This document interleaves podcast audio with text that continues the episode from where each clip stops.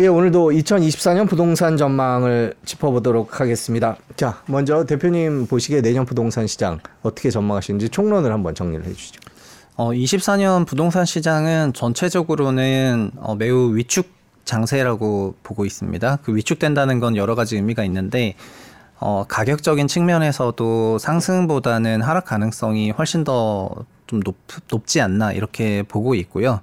그리고 거래량 같은 경우에도 대출이라든가 이런 여러 규제로 인해서 근본적인 수요 위축이 발생을 하고 있기 때문에 거래량도 회복되지 못한 상태로 계속해서 이어질 것 같거든요.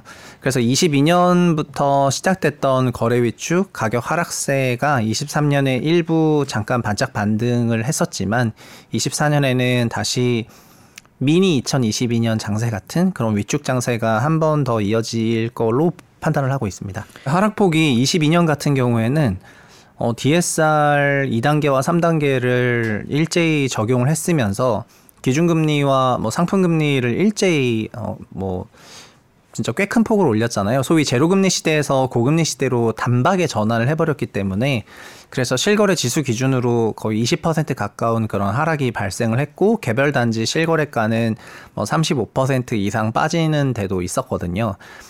그 상황에서 정부가 올해 특례보금자리론이라는 상품을 돌렸고 내년에도 정책모기지를 적지 않은 규모로 운용을 할 거기 때문에 시장의 그런 급격한 하락은 방어를 하겠다는 그런 의지가 있다고 보여져서 완만한 하향 안정화를 그런 바라는 것 같고요.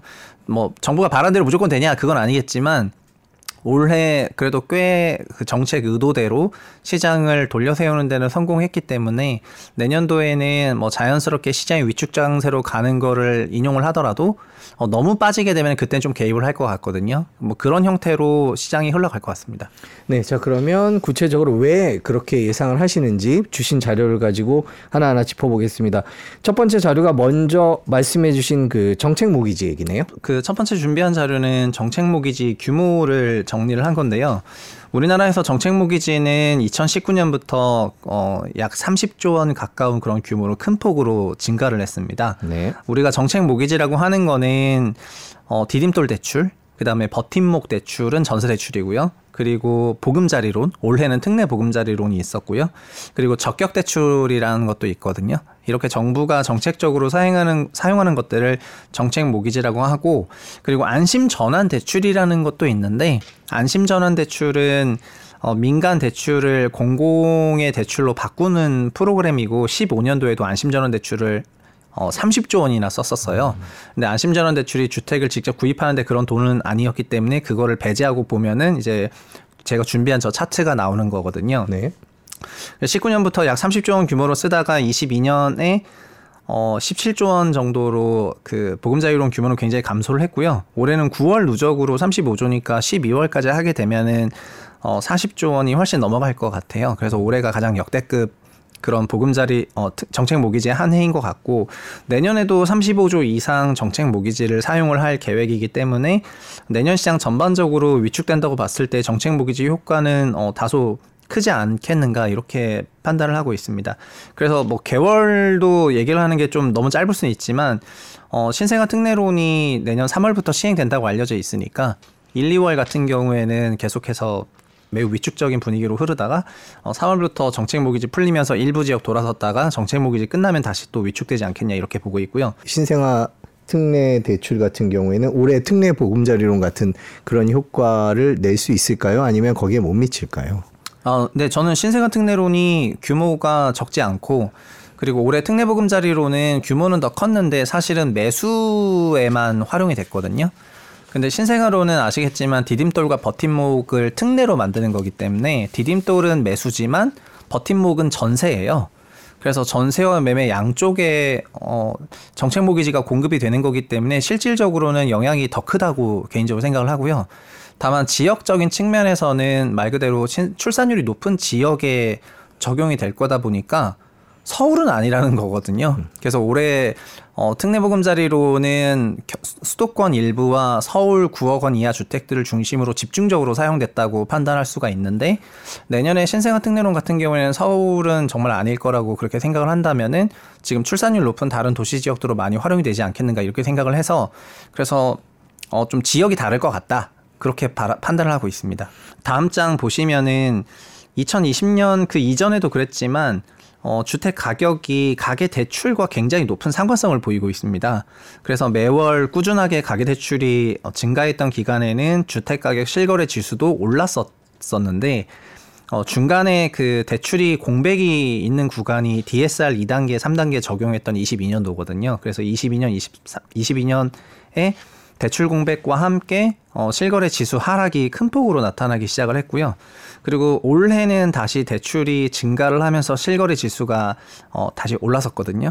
그리고 아마도 10월 실거래 지수 통계가 나오면은 10월은 조금 마이너스로 나올 것 같은데 9월까지 그런 보금자리론, 그러니까 특례 보금자리론이라거나 아니면 시중은행 주담대가 큰 폭으로 대출 증가를 만들어내면서 시장을 돌려세웠다면은 올해 4분기부터는 그런 것들이 이제 소거가 됐으니까 다시 시장이 조금 약세로 돌아갈 걸로 보고 있습니다. 다음 장 보시면 이게 정책 모기지 얘기를 많이 하니까 저한테도 가끔 이제 하시는 질문이나 이런 질문이 그럼 시중은행 주담대는 뭐냐?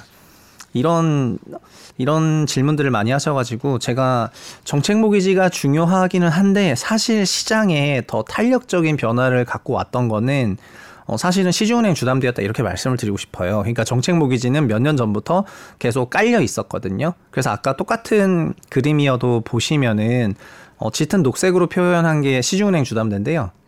시중은행 주담대가 큰 폭으로 증가했던 기간에는 주택시장도 굉장히 강세였고 그리고 시중은행 주담대가 적거나 마이너스로 흘렀던 기간에는 주택가격이 굉장히 약세로 전환을 했었어요. 그리고 올해 한 3월부터 정책 모기지가 엄청나게 7조 원 정도 월에 사용이 될 정도로 굉장한 활용이 있었지만 결국 주택 가격이 언제 더 셌냐면은 6, 7, 8, 9월 달에 강세였는데 6, 7, 8, 9월에 50년 만기 모기지 도입을 하면서 저 시중은행 주담대가 플러스로 반전을 했거든요. 그래서 아마 현재 기준으로는 막 50년 만기 모기지가 11월부터는 거의 사용이 안 되고 있으니까 저 민간 대출이 위축이 될 것 같은데요. 전반적으로는 그래서 내년도에 그 민간 주택 금융이 어떻게 보면 시장에 더 탄력적으로 대응하는 금융이었는데 그게 위축이 되는 장세가 나타날 거라고 보고 있기 때문에 24년 시장을 조금 보수적으로 봐야 된다 말씀드리는 거고요. 정책 모기지는 어차피 매년 있었는데 민간 주담대가 너무나 드라마틱하게 위축돼 버리면 시장이 붕괴를 하니까 그때 마치 에너지 시장에서 기저전력처럼 일부를 좀 받쳐주는 거라고 저는 보고 있거든요. 그래서 정책 모기지 효과가 크다면 크지만 또 반대로 말하면 또 작다면 작다고 말씀을 드릴 수가 있을 것 같아서 일각에서 뭐 정책 모기지 내년에도 27조 쓰고 35조 쓰고 막 이러니까 시장을 굉장히 크게 돌려세우지 않느냐 이런 말씀들을 하시는데 저는 19년부터 벌써 30조씩 써왔고 올해도 있었는데 올해 좀 많이 써서 효과가 있긴 있었지만 시장에서 지금 강세장인가? 이런 착각을 할 정도로 강세일 때는 결국은 민간 대출이 좋았었다고 말씀을 드리고 싶고 내년에는 민간 대출에 대해서는 전반적인 규제 흐름이 이어질 거라고 전망을 하고 있어서 그거 베이스로 본다면 시장을 보수적으로 바라보는 게 제가 갖고 있는 뷰입니다. 지금 우리나라 가계대출 상황이 심각하다 위기다라는 얘기들이 계속 나오고 있는데 네네. 그리고 정부가 정책을 내놔야 된다라는 얘기도 있고요. 그런 것들이 결국에는 부동산 가격을 아래쪽으로 내려가게 하는 그런 역할을 할 거다 이렇게 보고 계신 건가요? 네. 우리나라의 가계대출이 계속해서 수십 년간 증가를 해왔는데 가계대출이 감소했던 기간도 있기는 했었습니다. 뭐 잘 아시다시피 98년도에 가계대출이 감소했었고요. 그리고 03년도에도 약간 가계대출이 디레버리징 환경이었습니다. 전년비 가계대출 감소폭이 수십조 원, 한 40조 원 정도 되다 보니까 그때 카드 사태가 있으면서 그 카드 대란으로 네. 이제 리볼빙 금액이 완전히 위축되면서 가계 신용이 감소를 했었고요. 그리고 리먼 2010년 전후로도 가계대출 감소폭이 조금 있었고 그리고 가장 드라마틱한 감소폭은 22년에 있었는데 작년에 가계대출이 플러스가 아니라 아예 마이너스로 음전을 하면서 전년이랑 비교하면 90조 원 빠졌거든요. 그러니까 21년이랑 비교해야 되니까 130조 원 빠진 거예요. 그렇게 엄청나게 가계대출이 감소하다 보니까 대출을 먹고 자라야 되는 부동산 시장인데 뭐 먹을 자원이 없으니까 가격 하락이 크게 발생을 했는데요. 근데 그럼에도 불구하고 내년에는 이런 가계가 결국 항상 대출이 증가했던 건 아니고 일부 디레버리징을 했었던 그런 구간이 있었는데 그런데 현재는 이런 정부가 적극적인 디레버리징을 하려는 흐름보다는 천천히 그냥 가계대출 증가 속도를 둔화시키고 소득 증가율을 좀 더 높이고 이러면 종국에는 GDP 대비 가계부채 비중이 지금은 100%대지만 결국은 다시 또 80%까지 갈 수 있다고 생각을 하는 것 같습니다. 그래서 가계대출의 증가를 좀 어느 정도 관리하고 싶은데 정책 모기지는 자기네 상품이니까 정부 당국 입장에서는 자체 상품이니까 관리할 수 있다고 생각을 하는 건데 민간 주담대나 대출 같은 경우에는 민간 상품이기 때문에 정확히 관리되기가 어렵다고 생각을 하는 것 같고 그 근거로 오래 있었던 50년 만기 모기지를 생각을 하는 것 같습니다. 은행들을 자발적으로 영업하게 했더니 50년 만기 상품 만들어가지고 DSR 규제 회피하고 이러면서 영업을 하는 것 같다 이런 생각에 9월부터 규제하면서 50년 만기를 없앤 거거든요. 그래서 정부의 전반적인 스탠스는 민영은행의 주택금융을 너무나 자유롭게 풀어주진 않고 어느 정도는 제약을 가하겠다는 이런 스탠스가 이어지는 것 같고요. 이게 24년 혹은 24년 그 이후에 부동산 환경에 봤을 때는 민간 자본이 부동산 시장으로 많이 흘러들어올 수 없다는 걸 의미하니까 시장이 강세로 가기는 어렵지 않겠는가 이렇게 보고 있습니다. 네, 저희가 대출 얘기를 하고 있는데요. 그럼 금리 얘기를 또 안 할 수 없을 것 같습니다. 내년도 네. 금리는 어떻게 전망을 하세요? 금리는 저는 이제 세 개로 나눠서 얘기를 하고 있거든요. 제가 파월은 아니지만 세 개로 네. 나눠서 얘기를 하고 있습니다. 첫 번째는 한국은행의 기준금리, 그리고 두 번째는 은행채 5년 같은 아니면 국고채 10년 같은 시장금리, 그리고 마지막으로는 우리가 직접 이용하는 전세대출이라던가 주택담보대출의 상품금리 이렇게 말씀을 드리고 있거든요. 근데 한국은행 기준금리 같은 경우에는 많은 이코노미스트들이 예상을 하고 있지만 내년도 우리나라 물가상승률이 올해보단 내려가니까요. 올해는 3% 중후반인데 내년 2% 초반까지 내려갈 거로 보고 있기 때문에 기준금리는 아마도 하반기 정도 돼서부터는 2회 정도 인하한다는 그런 컨센서스에 저도 공감을 많이 하고 있고요. 그런데 시장금리는 우리나라 기준금리와 조금 다르게 미국이랑 연동된 지 좀 됐고 올 한 해 내내 있었던 금통위 때도 하는 총재 발언이 국내 10년물 채권금리가 미국이랑 너무 연동된다. 우리나라 금리가 네. 아니라 이런 발언을 하셔서 이게 그냥 우리나라가 이걸 이론적으로 그분도 이론적으로 이게 맞지 않는데 환율 자유국의 그 10년물 채권금리가 연동되는 게 맞지 않는데 이상하다 이렇게 얘기를 하셨는데 이론적으로 뭘 파보기보다는 현재 우리나라 상황이 그렇다 이렇게 받아들이면 될 것 같고요. 근데 마지막으로 부동산에서 제일 중요한 건 사실은 상품금리거든요. 그럼 결국 우리가 얼마만큼의 주택담보대출금리, 그 다음에 전세대출금리, 신용대출금리를 적용을 받을 것인가인데 이 상품금리는 그 조달금리라고 할 수 있는 코픽스도 있지만 코픽스에다가 가상금리가 있고 그 다음에 또 의대금리를 빼주거든요. 그래서 은행 입장에서는 가상금리와 의대금리를 통해서 상품금리를 조정할 수가 있는데 정부가 좀 대출 잡아라 이렇게 얘기하면은 가상금리 좀 높이고 그 다음에 우대금리를 좀 빼버리면서 대출 상품 금리를 좀 높게 가다가 가장 최근에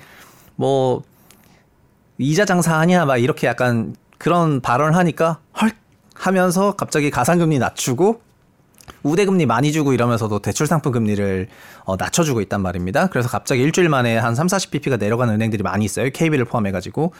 그런데 이게 전반적인 스탠스는 일부 시점에서는 이렇게 금리를 낮추라 이런 말들이 작동하는 건 맞겠지만 추세적으로 본다면은 결국에는 금융시장 여건 따라간다고 보는 게 맞는 것 같은데 지금 현재 금융당국의 가계부채를 향한 스탠스는 가계부채가 너무 많으니까 증가 속도를 둔화시켜야 되고 결국 상품금리를 높이려는 그런 프로그램들을 만들고 있는 걸 보면은 가계부채나 이런 부분에 대해서는 그러니까 내년 금리 환경에 대해서는 기준금리는 내려가지만 상품금리는 실질적으로는 올라가는 환경일 것 같아요.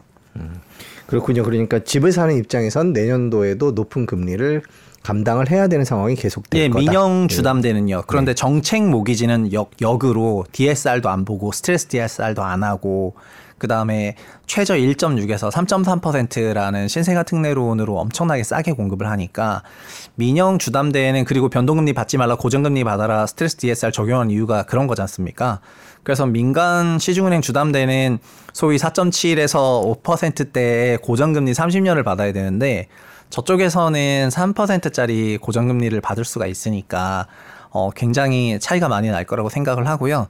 그래서 민간 주택 대출 시장은 정말 크게 위축이 될 거라고 생각을 하고 있습니다. 자, 그러면 이런 상황이 이제 내년에 벌어질 상황을 저희가 이제 전망을 한 거지만 지금 상황도 또 찬바람이 불고 있다 이런 얘기가 나오고 있거든요. 지금 네. 말씀해 주신 그 수요의 위축 이런 것들이 지금 시장에서 슬슬 나타나고 있다고 봐야 될까요? 네. 지금 사실 매매 시장은 굉장히 위축세로 진입을 한 게 뭐 체감이 될 정도고요. 일단 거래량도 줄었을 뿐더러 그리고 매매 가격 상승률도 매우 둔화됐고 일부 지역에는 매매가가 반전했기 때문에 이 매매는 결국 주택담보대출을 받아서 해야 되는데 올해 주택담보대출의 양대 산맥이 특례보금자리론과 50년 만기 주담대인데 이 두 가지 상품이 10월 중순 이후부터는 거의 사라지다시피 했기 때문에 네.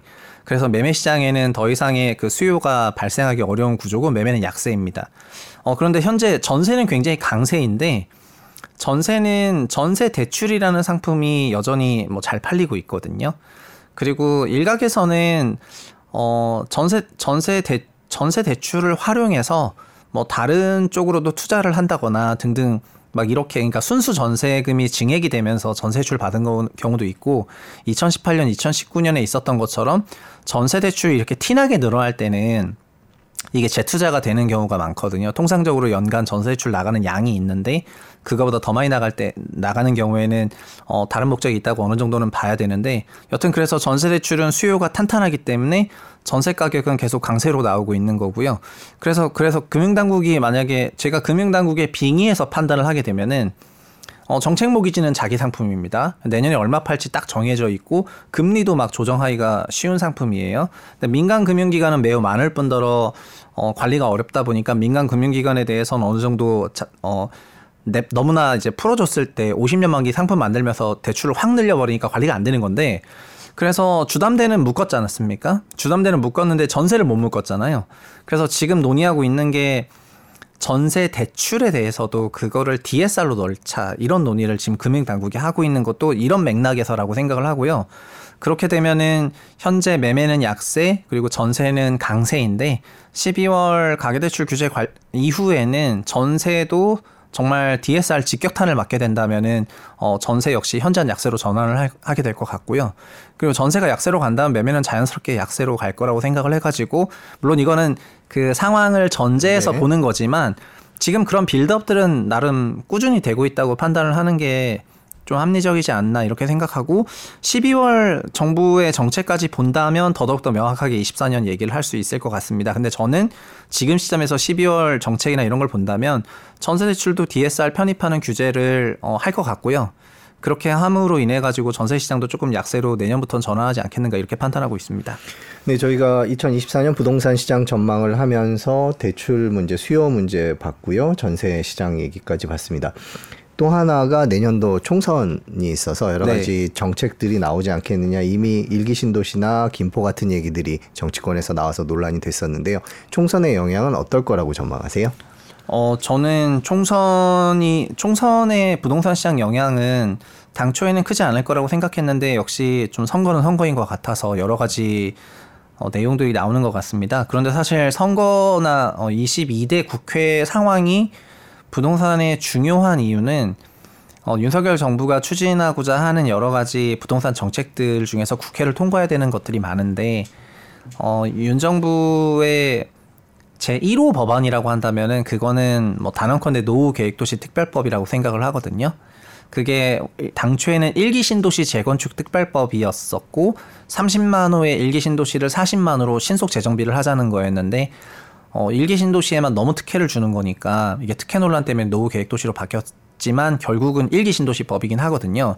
근데 이게 개정도 아니고 재정이기 때문에 2014년에 박근혜 정부 때 기업형 임대주택에 관한 특별법, 소위 뉴스테이법, 이것도 재정이었고 그 법이 박근혜 정부 때 주택정책 총화했던 것처럼 윤 정부 정책도 이 법이 총화인데요.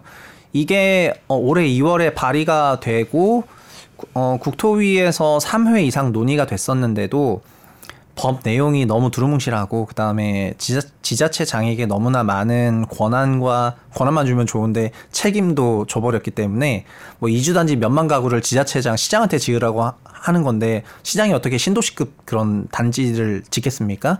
그러다 보니까 각 개별 시장에서 그거 할 예산도 없고 땅도 없다 이렇게 하면서 좀 난색을 표했고, 이런 부분 때문에 현실성 논란이 있어가지고 일기신도시법이 오랜 기간 표류를 했는데, 얼마 전에 민주당 국토위원이 연내 통과시키겠다라는 다소 정치적인 발언을 했다고 저는 생각을 하고요. 그런 걸 보니까 확실히 실질에 기반하면은 보완이 많이 필요한 법도 총선을 앞두고 정치적인 어젠다로 활용이 될 수 있다고 생각을 하고 있습니다. 그런데 이런 수준에서 생각을 하고 있는데, 결국 법이 실제로 시행되고 집행되려면은 구체적으로 보완해야 될 내용들이 많은 거는 사실이거든요. 정치적 어젠다와 이런 정치적 수사와는 다르게. 그러니까 실질로 과연 정말 총선 전후로 무엇이 바뀔까라고 한다면은 저는 많이 바뀌진 않을 거라고 생각을 하고 있습니다. 그냥 여러 가지 수사는 많이 나오겠지만 실질로는 많이 바뀌지 않을 가능성이 매우 높지 않겠는가 이렇게 생각을 하고 있어서 총선 전에 나오는 부동산 대책이나 어떤 수사에 너무 현혹이 되어가지고 그대로 대응을 하시기보다는 좀 차분하게 냉정심, 평정심을 가지고 지켜보시는 게 어떻겠는가 이 정도로 생각을 하고 있습니다. 센티멘트의 영향이지 펀더멘탈한 영향은 거의 없을 거라고 생각을 해요. 그러니까는 뭐 일기신도시법이 제정되기 위해서는 아직도 고쳐야 될 게 산더미인 것 같고요.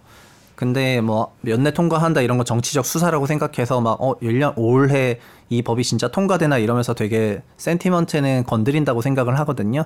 그러나 펀더멘탈하게 보면은 진짜 그 법이 통과되려면은 할 일이 산더미같이 남았다고 생각을 해가지고 아직은 어렵다고 보고, 꼭 그 법뿐만 아니라 재건축 초과이익 환수에 관한 법률 정부가 입법 발의 개정 발의했는데 그것도 아직 구체적으로 논의가 안 됐고요. 그러나 또 정치적인 수사는 가능하죠. 총선 전에 통과시키겠다. 이런 발언들은 여당이든 야당이든 다 가능하기 때문에 그리고 세금 관련해서 세금 세제 정상화시키는 거예요. 이런 부분이라던가 아니면은 재건축 초과이익 환수제. 아까 제초안 말씀드렸죠. 제초안이랑 뭐 등등 많은 법률들이 있는데, 또 원래 리모델링에 관한 법은 주택법에서 뺀다 그랬는데 하여튼 여러 가지 법안들이 결국은 다 국회를 통과시켜서 만들어져야 되는데, 제가 올 한 해 국토부를 지켜본 결과 국토부는 양평 고속도로 대응한다고 다른 일을 거의 못했어요. 그래서 실질적으로 일이 아직 덜 되어 있는 상태가 아니냐 이런 판단을 개인적으로 조금 하고 있고, 그래서 실제로 이 법이 진행이 되려면 시간이 조금 남은 것 같다 이렇게 판단하고 있습니다. 네, 지금까지 2024년 부동산 전망과 그 근거들을 짚어봤는데요. 그걸 바탕으로 해서 내년에 내 집 마련을 생각하고 계시는 분들에게 조언을 해주신다면 어떻게 할 수 있을까요? 저는 주택이 진짜 과거에는 저도 그런 부분을 어느 정도 동의를 했었는데요. 결국 뭐 자가 1주택은 뭐 언제든지 해도 괜찮지 않냐, 그러니까 장기간 거주한다고 전제를 했을 때 그런 생각을 했었는데요. 저는 20년부터는 그런 생각을 많이 바꿨습니다. 그러니까 주택시장이 2020년부터는 그 어떤 금융상품보다도 더 금융스러워지게 되면서 과거에는 가격 변동폭이 좁았거든요. 그래서 그거를 견뎌내야 되는, 설령 하락이 있다 하더라도 그걸 견뎌내야 되는 폭이 좀 적었었는데 20년 이후부터는 금리와 대출에 엄청나게 큰 영향을 받기 시작을 하면서 고점비 35에서 40%씩 가격 조정이 나오는 어마어마한 위험 자산이라는 생각이 많이 들고 있습니다. 그래서 이런 위험 자산은 마치 주식에서 봤던 그런 거랑 똑같은 건데, 우리가 주식을 추천을 할 때 실소유주는 뭐 아무 때나 주식을 계속 사세요 이렇게, 그러니까 주가가 싸든 비싸든 계속 사세요 이런 말은 안 하는 것처럼, 결국 가격이 다시 낮아지거나 아니면은 업황이 돌아설 때 사라 이런 얘기를 하는데, 부동산도 저는 똑같다고 생각을 하고, 부동산 역시 시장이 개선될 만한 그런 업황이거나 아니면은 가격이 좀 비싸지지 않을 때, 그럴 때 사시는 게 맞다고 생각을 하거든요. 그래서 굳이 지금 무리해서 고점에서 막 몇 억이나 뭐 십수억씩 되는 돈을 무리해서 투자하시지 말라는 말씀을 드리고 싶습니다. 다만 또 거꾸로 이런 금융상품화된 거를 너무 이용을 해가지고 뭐 진짜 마치 진바닥에서 뭐 내가 잡을 수 있다고 그렇게 생각을 해가지고 충분한 어느 정도 조정이 일어났고 자발적으로 거래가 일어날 만한 가격까지 갔는데, 거기서 뭐 이건 말도 안 되는 거고 더 빠져야 되고 반 이상 무너져야 되고 이렇게 당위를 가지고 예상을 하시는 것도 좋은 대응은 아니라고 생각을 하고요. 기업이 뭐 임직원 수에 비례한 자기 이익 체력이라든가 업황에 비례한 그런 이익 체력이 있듯이 부동산도 결국 임차료라는 그런 그 코어 밸류를 만들어내는 그런 값들이 있기 때문에 소위 영원으로 내려갈 수는 없거든요. 그렇게 생각하셔가지고 적당히 이 정도까지 내려간 가격이 자기소득 대비해서 설령 조정이 있더라도 그냥 내가 이 변동성을 커버할 수 있을 것 같다라고 생각되면 그때는 그냥 사는 거든 파는 거든 본인이 선택하시면 될 것 같고요.